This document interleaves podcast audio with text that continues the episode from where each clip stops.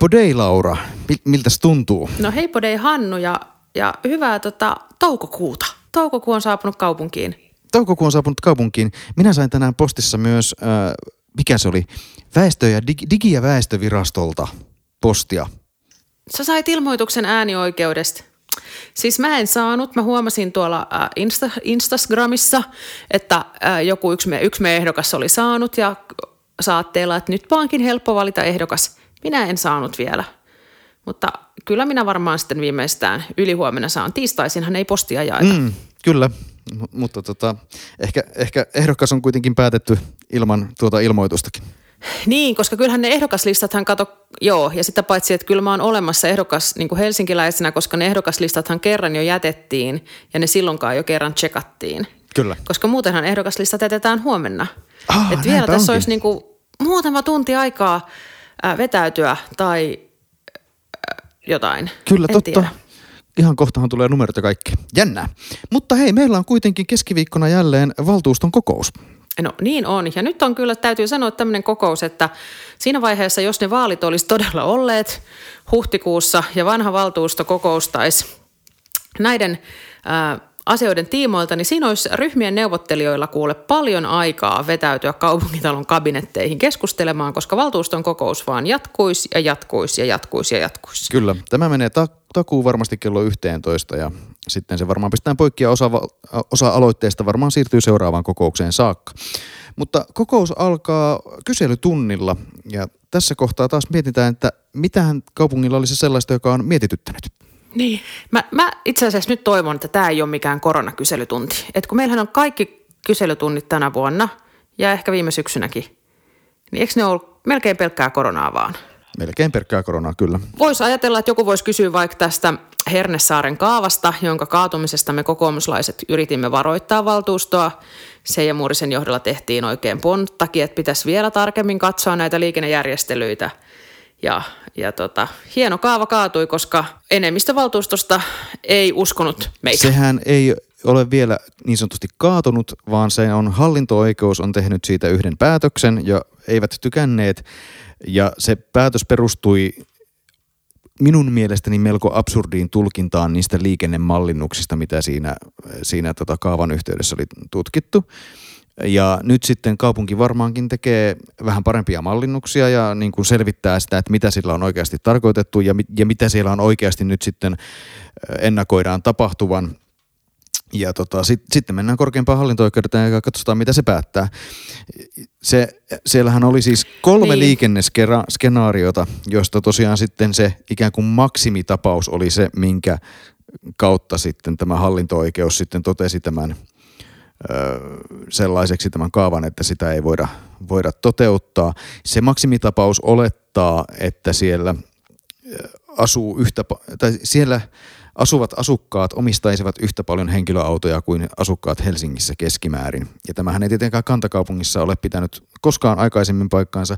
Ja nyt kun Hernesaari oli sitten määritelty ja on määritelty markkinaehtoisen pysäköinnin alueeksi, niin oletus oli se, että siellä, siis siinä maksimiskenaariossa oletettiin, että siellä olisi noin 2500 henkilöautoa sinne muuttavilla kotitalouksilla, hmm. mutta nyt vaikuttaa siltä, että markkinaehtoisesti sinne olisi syntymässä noin 1200.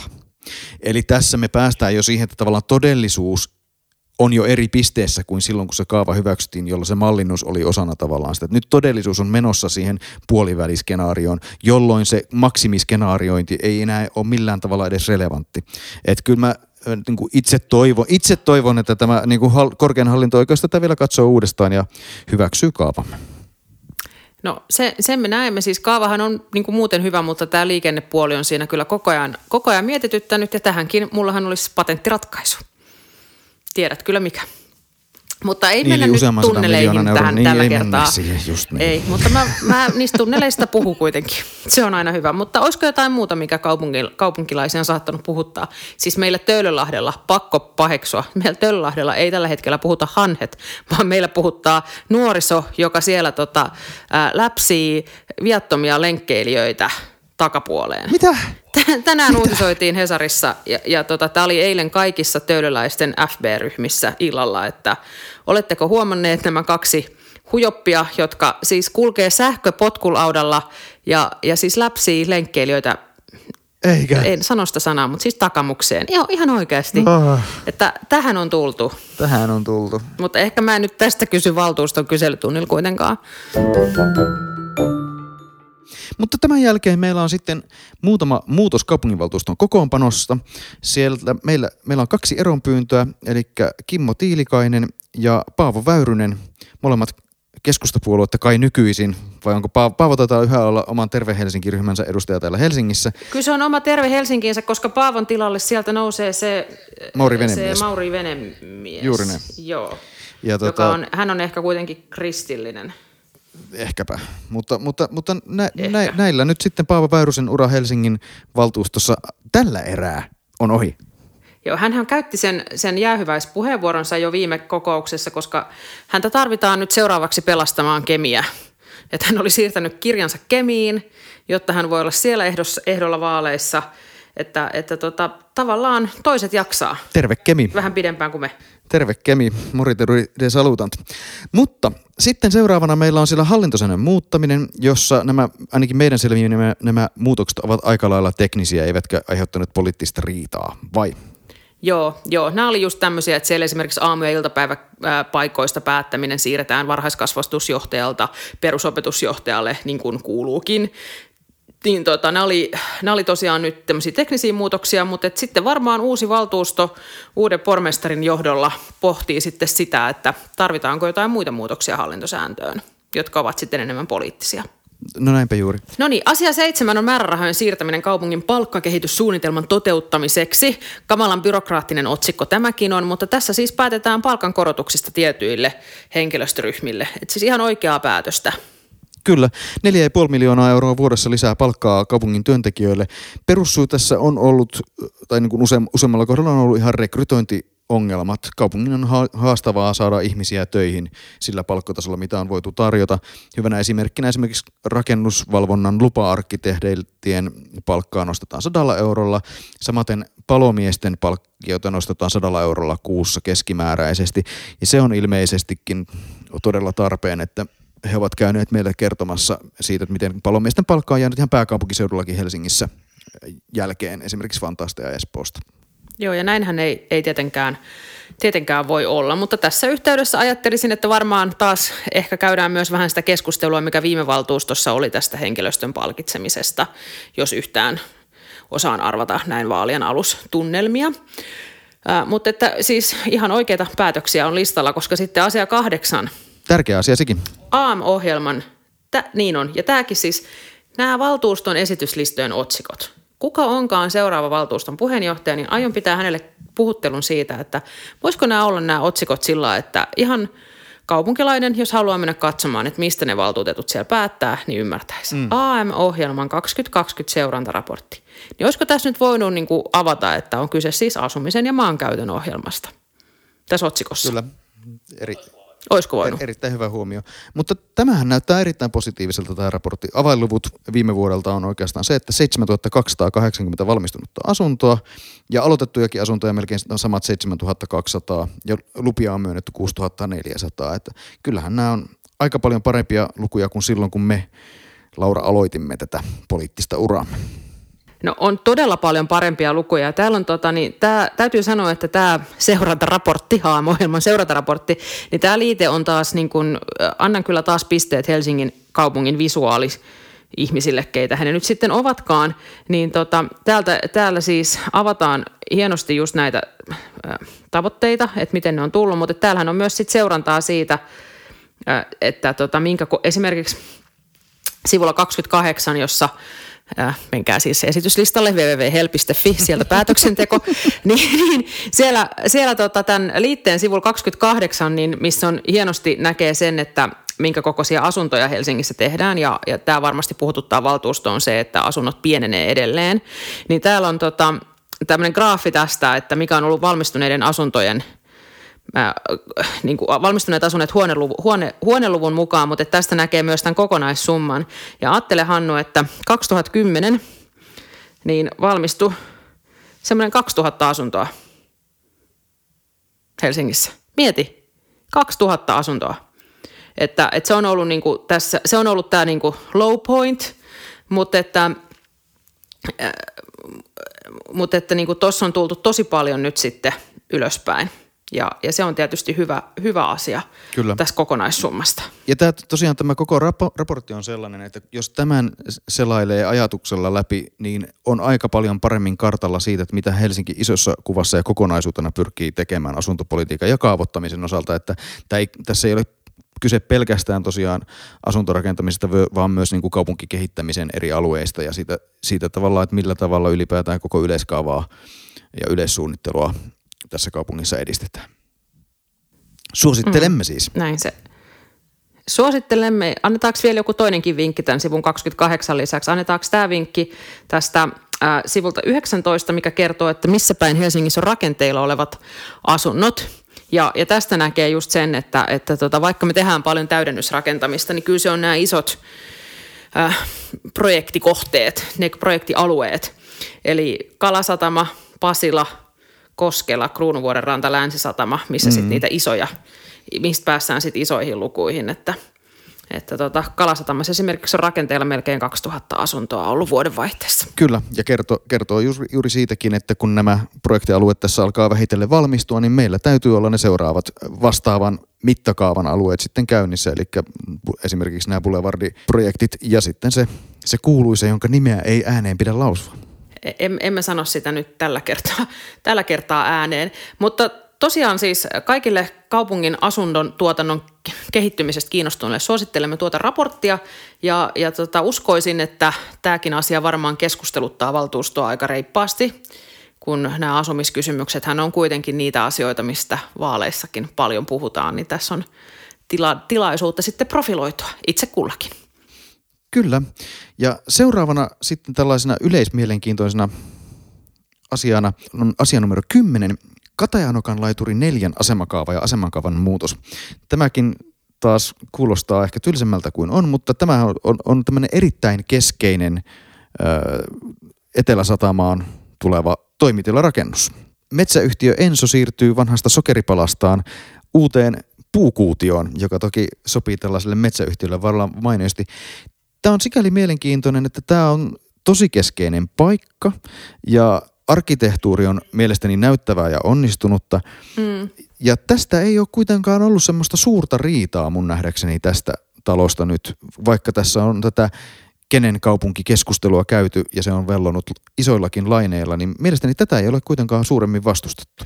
No ei, mä oon, niinku, mä oon miettinyt tätä tosi paljon, koska mulla on ehkä äh, vielä joku trauma siitä ristihotellistakin, joka tonne, tonne piti aikoinaan kymmenen vuotta sitten tulla. Ei ole mitään traumaa, mutta, että, mutta että mä muistan sen keskustelun silloin, kun se oli jotenkin semmoista aivan – aivan niin kuin fanaattista sekin, sekin keskustelu. Ja todettiin, että tämmöistä vau-arkkitohtoria ei, ei tota Katajanokalle kaivata. Ja tämä tuo vaan niin kuin liikaa, liikaa ihmisiä sinne. Ja, ja sitten mietin, että miten hotelli olisi tuonut sinne liikaa ihmisiä, että siinähän olisi ollut avointa tilaa ja, ja kaupallista tilaa tietysti kaikille kaupunkilaisille, plus että musta se oli ehkä jopa komeampi kuin nyt tämä puurakennus tässä on, arkkitehtuurisesti. Tämähän on kuitenkin, tämä on kuitenkin vähän eri paikka kuin tämä se on pikkas, on, koska se, se tota, ristihotellihan oli ehkä just siinä Allassiipuulin kohdalla su, tyyp, juuri näin, juuri näin. Että nythän meillä on siinä se, se sitten ollut väliaikainen ratkaisu. Mutta silloin puhuttiin ehkä siitä, että tähän tarvittaisiin jotain kokonaissuunnitelmaa tähän Katajanokan rannankin puolelle. Ja, ja nyt, nythän tässä ei ole kyse siitä, vaan nyt tässä on niinku yksittäinen tontti, Kyllä. joka katsotaan ja tällä mennään. Ja siihen jää toiselle puolelle edelleen se allassiipuuli ja se ihana maailmanpyörä, jotka ovat toki nyt jo osa sitä meidän kaupungin siluettia, mutta, että, mutta että kyllä mä ehkä sit silti tällä kertaa itse kaipaisin kyllä vähän semmoista kokonaisvaltaisempaa otetta myös tähän Kateanokan niin kuin laiturin puoleiseen suunnitteluun. Toki sitä voi aina pyytää. Itse olen kyllä tässä kohtaa myös taas tyytyväinen siitä, että asia etenee ja tämä on kuitenkin ihan selkeästi korkealaatuista arkkitehtuuria ja hien, hieno rakennus, joka istuu myös siihen paikkaansa. En vastusta. Ja, ja tämähän on, tämähän on sellaisen, se, sillä tavalla istuu varmasti niin kuin vähän nirsommankin arkkitehdin ja arkkitehtuurin ystävän silmään, että tämä ei tosiaan riitele sen siluetin kanssa lainkaan, vaan mikä se oli se Nooranne pahka-arkkitehtuuri ja sitten se sellainen wow-arkkitehtuuri. Tämä, tämä on selvästi jollain tavalla ehkä sitten niin kuin pahka ulospäin, että tämä istahtaa siihen niin kuin... Ra- Oliko se niin kuin munamaassa tai pahkapuussa? Joo, pah- joo näin se oli. Niin, niin tämä, tämä istuu siihen rannan, rannan kokonaisuuteen, korkeutensa ja ö, niin kuin muutenkin muotonsa puolesta ja keskustelee tavallaan sekä sitten presidentinlinna että sen sokeripalan, että sitten niiden vielä sitten sen taakse ja sinne niin kuin pidemmälle nokalle jäävien makasiinien kanssa. Ja tota, itse tykkään ehkä erityisesti sitten tässä, että kun tämä valmistuu, niin tämähän avaa sitä rantaa. Hmm. Että sehän on tällä hetkellä suljettua satama-aluetta, mihin ihmisillä ei ole minkäännäköistä kulkua ollut. Ja nyt, nyt sitten syntyy vähän sen tyyppistä rantaa, kun esimerkiksi Oslossa on sen operatalon yhteydessä. Et, et, et ei, ei nyt ehkä ihan semmoista vesikontaktia, mutta, mutta sitäkin. Ja sitten, sitten tosiaan pääsee tavallaan ylipäätään sitten flaneeraamaan sinne päin. Näin se on. Näin se on. Mutta tota, varmasti tämähän on mennyt ihan yksimielisesti eteenpäin päätöksenteossa, niin ei varmasti ole suuria tunteita tällä kertaa luvassa. Sitten asia numero 11 on Pasilan radiokatu 15 ja 20, joka on sitten sinne vanhoille yleisradion maille uusia seitsemänkerroksisia kerrostaloja ihan keskuspuiston laitaan, mutta ei nakerreta keskuspuistoa, ihan tulee siihen, missä on nytkin rakennuksia ollut. Ja oikein, oikein hyvä. Lisää asumista Helsinkiin. 980 asukasta. Sitten loppuilta meillä meneekin aloitteiden parissa. Kyllä. Että tästä vihreän, vihreän valtuustoryhmän ja ruotsalaisen kansanpuoleen valtuustoryhmän ryhmäaloitteista molemmista, jotka on tosi tärkeitä. Toinen on, liittyy terapiatakuun toteuttamiseen ja toinen taas lasten ja nuorten monialaiseen matalan kynnyksen hyvinvointityöhön ja mielenterveyspalveluihin. Niin, niin kyllä mä toivoisin, että nämä kaksi puolueet, jotka siellä maan hallituksessakin on, että edistäisi näitä asioita myös ihan valtakunnallisella tasolla. Että, että nythän on tota, Joo, ei se sote-uudistuksen myötä nämä asiat ainakaan nyt ole paranemassa, mutta, mutta hienoa, että on aloitteita ja, ja tota edes sitten yritetään Helsingissä vähän tilannetta petrata. Hannu hymyilee tuolla tuolla kunnon niin. hallituksen kilttisoturi. Kyllä minä uskon, että tä, tällä oli aidosti Helsingissä merkitystä. Saadaan tämä Helsingissä kuitenkin tavallaan etu, etukenossa käyntiin parempi, parempi ja mat, matalampi kynnys sitten päästä terapiaan ja mielenterveyspalveluiden pariin. Ja se on varmasti sellainen asia, jota tuskin harva harva itsessään vastustaa. Vai miten teillä kokoomuksessa? No ei, ei vastusta ja, ja niin kuin se, että huolihan tässä nyt on esimerkiksi lasten ja nuorten osalta on, on tämä sote-uudistus ja sen vaikutukset meidän, meidän tota, mm. äh, oppilas- ja opiskelijahuoltoon, että katsotaan, miten, miten se, sitten, se, se, se sitten muotoutuu, mutta tota, tarvetta on ja tarve on kasvanut, kasvanut koko ajan. Kyllä. Sitten tota, Hannu, mites, onko allekirjoittanut tämän avoimen puoleen valtuustoryhmän ryhmäaloitteen lainsäädäntöaloitteen tekemisestä kannabiksen lailliseksi tuotannosta ja myynnistä Helsingissä? No voi hyvää päivää. En todellakaan ole. Siis, ja, ja niin kuin, tavallaanhan tämä on sikäli huvittavaa, että mä niin kuin isossa kuvassa olen sitä mieltä, että Yhdysvallat tulee ihan muutaman vuoden sisään laillistamaan kannabiksen ja sitten todennäköisesti muut länsimaat seuraa perässä joskus 10-15 vuoden sisään. Että eiköhän ennen kuin me eläkkeellä ollaan, niin saadaan kuule Laura Poltella – laillista marihuanaa täällä Suomessa, näin mm. uskon. Mutta tämä on aivan absurdi aloite. Eihän siis Helsingin valtuustolla ole mitään valtaa päättää tästä. Tämä, jos, sitten on ihan erikseen, ihan on erikseen ne eduskuntavaalit ja se Suomen eduskunta, joka tekee tämän tyyppisiä päätöksiä, jos on päättääkseen. Ja mun, mun nähdäkseni a, a, aivan turhan päiväinen, että, että, että Helsingin valtuusto tästä edes keskustelee. Mutta tullaan varmasti keskustelemaan. No tullaan ihan varmasti keskustelemaan. Ja mun on pakko sanoa tähän väliin, kun eilen, eilen täyttelin tuota Ylen vaalikonetta. Ja sitten siellä oli semmoinen kysymys, että kuntani tulee varmistaa, että äh, kuntani tulee tarjota niin kuin puhtaita neuloja huumeiden käyttäjille niin kuin maksutta, niin kuin näin. Sitten mä olin sillä mm-hmm. että mitä? Kyllä. Että mitä ihmettä, että Helsinkihän on toiminut näin vuodesta 1998 saakka. Ja mä sanoin, että eihän me ole tämmöistä keskustelua käyty, niin kuin, että, että jotenkin sitten se keskus, sit, sit kun siihen kirjoittaa perusteluille vähän sillä lailla, että no en nyt ajatellut, että me Helsingissä tätä, tätä 23 vuotta voimassa ollutta käytäntöä lähdettäisiin muuttamaan, mutta että, että toki siis tilanne varmaan jossain päin Suomea on toisenlainen ilmeisesti sitten edelleen. Niin, ja sitten noita kysymyksiä ei käytetä siinä, että ne perustuisi faktaa ja siitä, että mikä Helsingissä esimerkiksi käytäntö, vaan sillä mitataan sitten sitä, että mikä on ihmisten asenne tavallaan huumeiden käyttäjiä kohtaan. Ja sitten jos halutaan rangaista vaan maksimaalisesti jotenkin, että huumeiden käyttäjille ei mitään palveluita koskaan ikinä, niin sitten sillä tavalla sitten sekä ehdokkaat että äänestäjät löytävät toisensa. No niin, se sitten varmaan on, mutta kyllä hämmästyin taas mutta, mutta tota, toivottavasti tästä ei nyt ihan hirveän pitkää keskustelua tästä lähdetä. Ja Toivottavasti Joo. ei. No mutta sitten tota, valtuutettu Hanu Oskala on tehnyt aloitteen ja, ja hän oikein lobbas, lobbas tota, jäsen Rissasta kaupunkiympäristölautakunnassa ja puheenjohtaja Rissasta HKL johtokunnassa, että vastatkaa nyt hyvin tähän aloitteeseen, vastatkaa nyt hyvin. Kyllä, niin ollaanko kyllä. me nyt vastattu hyvin? No eikös tämä ole vallan, vallan onnistuneesti lobattua, koska täällä, täällä on erittäin hyvä, hyvä lausunto tai hy, hyvä päätösteksti ylipäätään. Kerros nyt vielä, mikä tämä aloite on. No niin, lähdetään siis siitä liikkeelle. Eli Helsingissähän on näitä lähijuna-asemia ja niiden omistukset on vähän sekaavasti. Osan omistaa tavalla tai toisella Helsingin tai Vantaan kaupungit ja niitä hoitaa HKL ja sitten osan omistaa jollain tavalla senaatti, osan omistaa laiturialueet omistaa väylävirasto ja sitten asemarakennuksia, sitten senaatin asemarakennukset, jne, jne. Siitä, siitä syntyy sellainen sekasotku, joka sitten näkyy esimerkiksi Malmin ö, rautatieasemalla aika hyvin sellaisena vastuunpakoiluna, että oikeastaan kukaan ei halua ottaa vastuuta esimerkiksi siitä, että siellä ei vuosikausiin toimi rullaportaat kunnolla.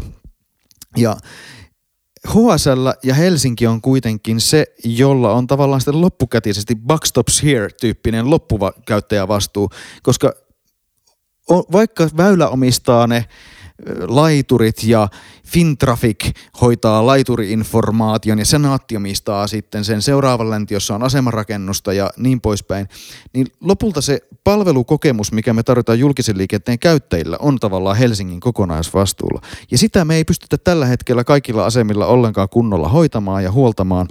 Vastaus tässä itse asiassa kertoo, että kaupunkiympäristö ja kaupunginhallitus ovat kanssani tästä aika pitkälti samaa mieltä.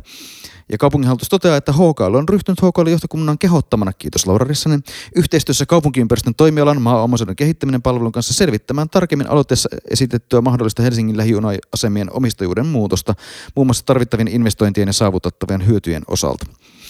Ja sitten tosiaan tässä on myös ajetaan sitä, että mahdollisesti asemaseutujen seurantaryhmän näkemyksen mukaan asemien yleisilmeet siisteyttä, viihtystä ja turvallisuuden tunnetta parantavaa pintaremonttia tulisi tehdä mahdollisimman pikaisesti. Eli toivon mukaan tässä sitten päästään jo tämän vuoden loppupuolella valmistuvan selvityksen kautta eteenpäin sitten myös tässä, että mi- miltä asemilla näyttää ja tuntuu jo ihan lähivuosina.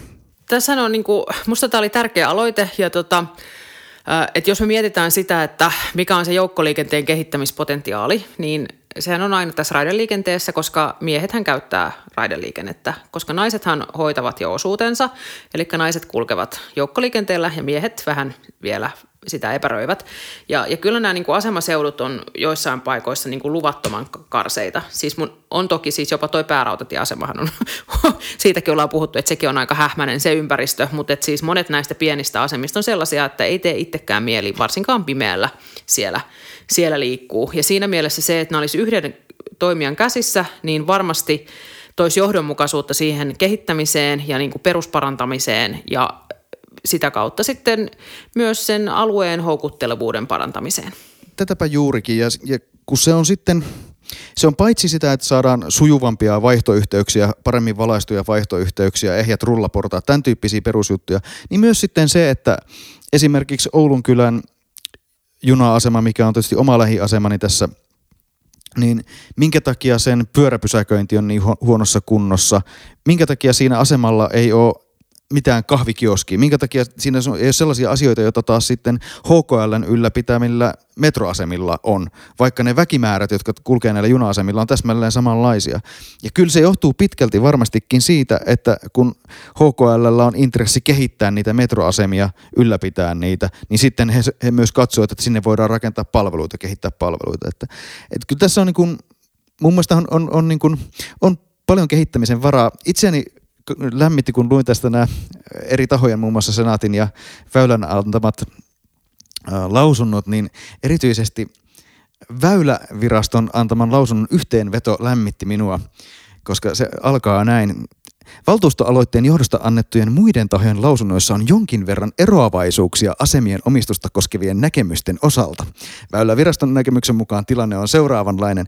Eli tavallaan kun nämä valtion virastot antaa lausuntoja siitä, että kuka omistaa mitä, kuka hoitaa mitä, niin jo siinä kohtaa tulee sillä tavalla, että väyläviraston pitää, me ollaan kyllä eri mieltä, meidän mielestä se menee näin. tämä voi tietysti olla ihan vaan niin kuin epätarkkuutta, mutta kyllä tämä kertoo siitä, että, että miten tavallaan epäselvä ja monimutkainen se kokonaisuus on. Että on, on täysin selvää, että olisi paljon selvempää, jos esimerkiksi HKL hoitaisi kaikki juna-asemat niiden kunnossapidon samalla tavalla kuin se hoitaa myös metroasemat. Ja itse asiassa tuolla tota, Vantaan radan pari asemaa jo tällä hetkellä. Ja silloin varmaan saataisiin kokonaisuutena parempaa palvelua. Mm. No se on varmastikin totta.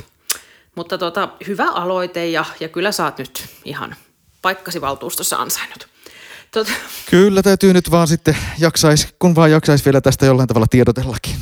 Instagramseihin ja kaikki. No pitäähän sinun sitä nyt ihmisille kertoa, mutta nythän me kerrotaan tässä taas kaikille. Mm. Äh, joo, mutta sitten vielä on aloitteita. Siellä on äh, Fatim Diarra on tehnyt ruokarekkojen sähkön saannin helpottamisesta. Tämmöisiä vastaavia aloitteita on kyllä muitakin ollut. Ja, ja tota, nämä asiat, asiat etenee.